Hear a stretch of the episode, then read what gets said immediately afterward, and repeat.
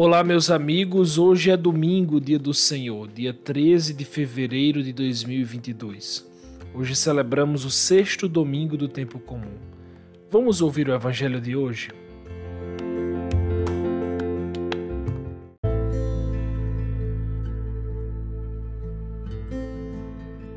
Evangelho de Jesus Cristo segundo Lucas, capítulo 6, versículos 17 e de 20 a 26.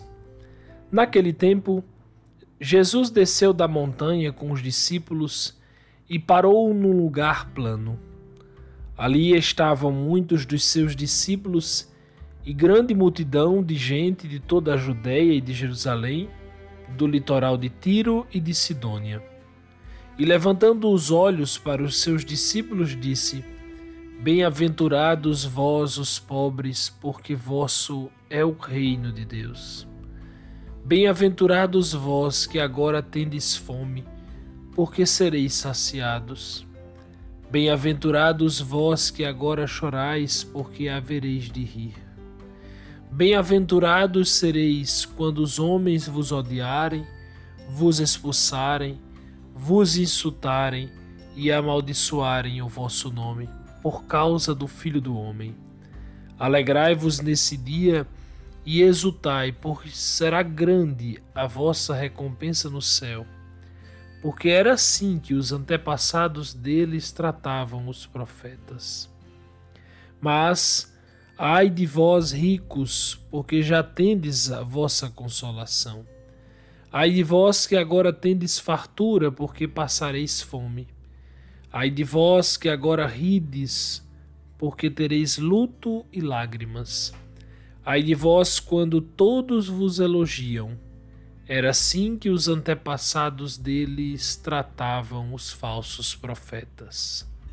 Palavra da Salvação.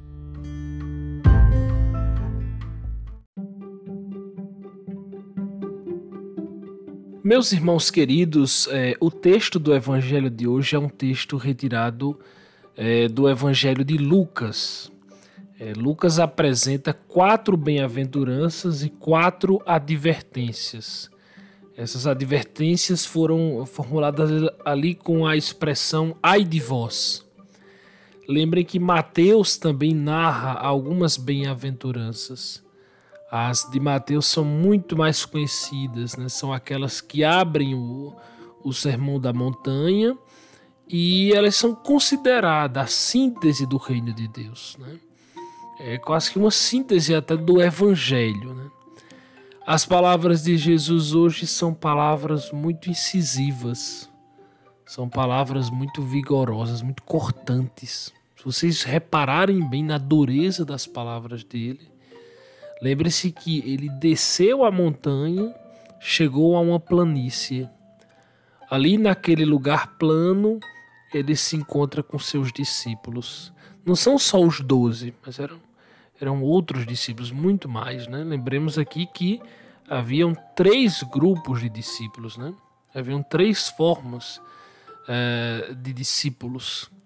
Dom Henrique diz uma coisa muito bonita quando, né, comentando esse versículo que ele desce a planície, né, que ele desce da montanha e chega a esse lugar plano. Ele diz, abre aspas, ele é o Deus misericordioso que desce até a planície da nossa existência, da nossa pobre existência, tão emaranhada em tantas vicissitudes e preocupações em tantos desafios, escolhas, em tantas dúvidas e incertezas. Ele desce para encontrar as pessoas concretas, aquelas que encontramos nas ruas de nossas cidades.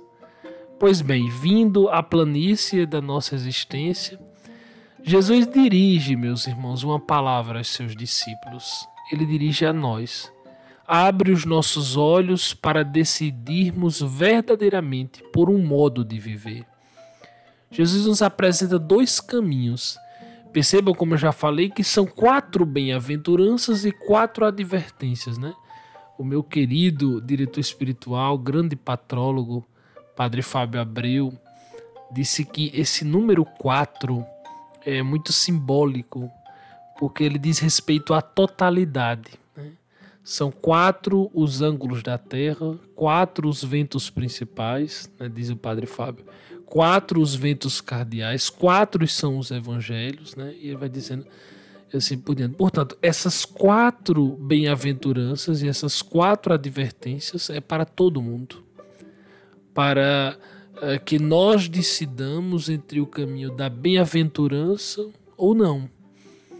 Cristo diz: Bem-aventurados vós, os pobres, bem-aventurados vós que agora tendes fome, bem-aventurados vós que agora chorais, bem-aventurados sereis quando vos odiarem e vos expulsarem por causa do Filho do Homem.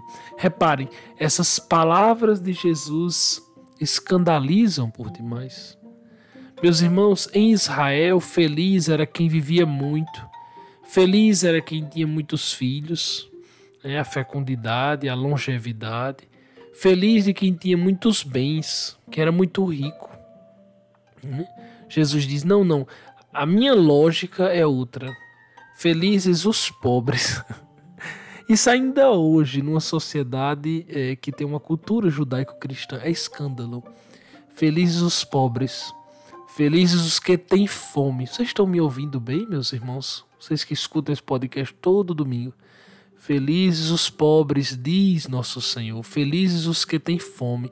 Felizes os que choram. E felizes os que são odiados. Nada pode ser mais contraditório com a lógica do mundo. Nada, absolutamente nada. Aqui não é, é simplesmente essa, essa fome, essa pobreza material. Né? É, vale dizer aqui que Jesus não está falando da felicidade do céu aqui felizes, né? É, bem-aventurados. Não. Nós acreditamos como cristãos na vida eterna, na felicidade eterna. Mas aqui exatamente nesse ponto do Evangelho de Lucas, Jesus está falando, olhando para seus discípulos. Ele fala do reino de Deus, do reino de Deus encarnado hoje. Né? Jesus utiliza, se vocês olharem bem no Evangelho, ele utiliza o advérbio de tempo agora. Bem-aventurados vós que agora tendes fome, que nesta hora tendes fome. Como assim? Vejam, Jesus está dizendo no evangelho de hoje que vive o reino de Deus, que experimenta o reino de Deus aqui e agora, no hoje de nossas vidas, aquele que aqueles que são pobres, que choram, que têm fome, que são perseguidos por minha causa, diz ele.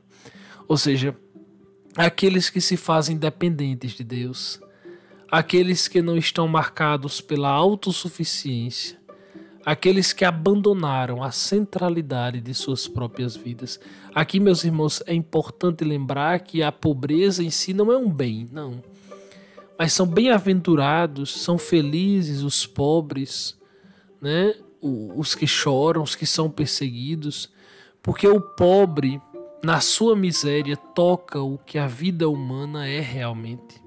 A vida humana é precária, é débil, é incerta. A vida humana é dependente de Deus, ontologicamente dependente de Deus. E aqui não é somente a miséria econômica, não. É qualquer pobreza. É a pobreza social, a pobreza é, da saúde, né? a pessoa que não tem acesso, a pobreza moral, a pobreza psicológica, a pobreza espiritual. Ou seja, na sua insuficiência, o pobre lança-se em Deus, o pobre joga-se nele. Pois bem, mas por outro lado, Jesus adverte: ai de vós que vivem no engano do egoísmo e não se abrem à lógica do amor. Ai de vós que levam uma vida cômoda e acomodada que por um nada, na hora de decidir, não deixam nada nem se deixam por Cristo. Aí de vós, não porque serão castigados, aqui é muito importante a gente pensar nisso, para a gente não cair no mercenarismo espiritual, que a gente vive só pensando nessa recompensa. Ora, a recompensa do cristão é o próprio prêmio do cristão é o próprio Deus, é o próprio Senhor, é viver com Ele, essa é a grande alegria. Então, ai de vós, Ai de vós, não porque serão castigados, mas ai de vós, porque tudo quanto ganhastes fora de Cristo é efêmero, é ilusório, é passageiro. Vou, passa, né? Escapa de nossas mãos, se esfarela. Então, na verdade, meus irmãos, a palavra de Deus hoje nos faz um convite a deixar nossas vidas, a deixar essa vida que é voltada para nós mesmos.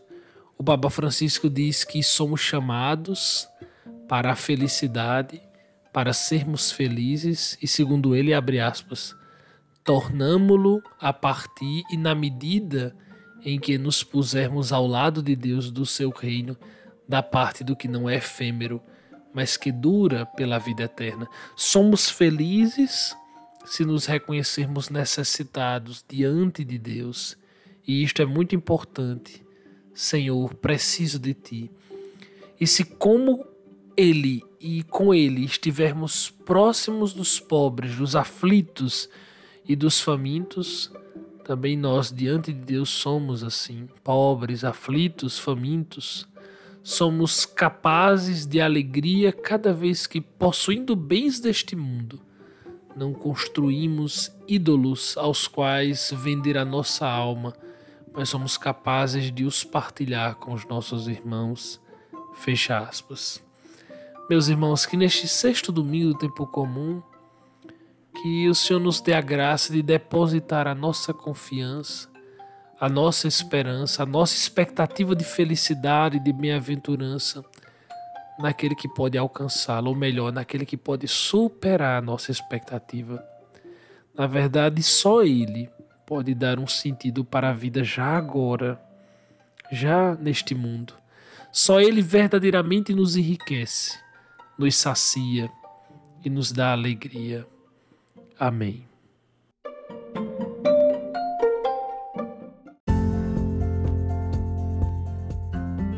Uma alegria muito grande estarmos aqui mais um domingo. Se Deus quiser, na próxima semana estaremos juntos mais uma vez. Um grande abraço para você, um ótimo domingo.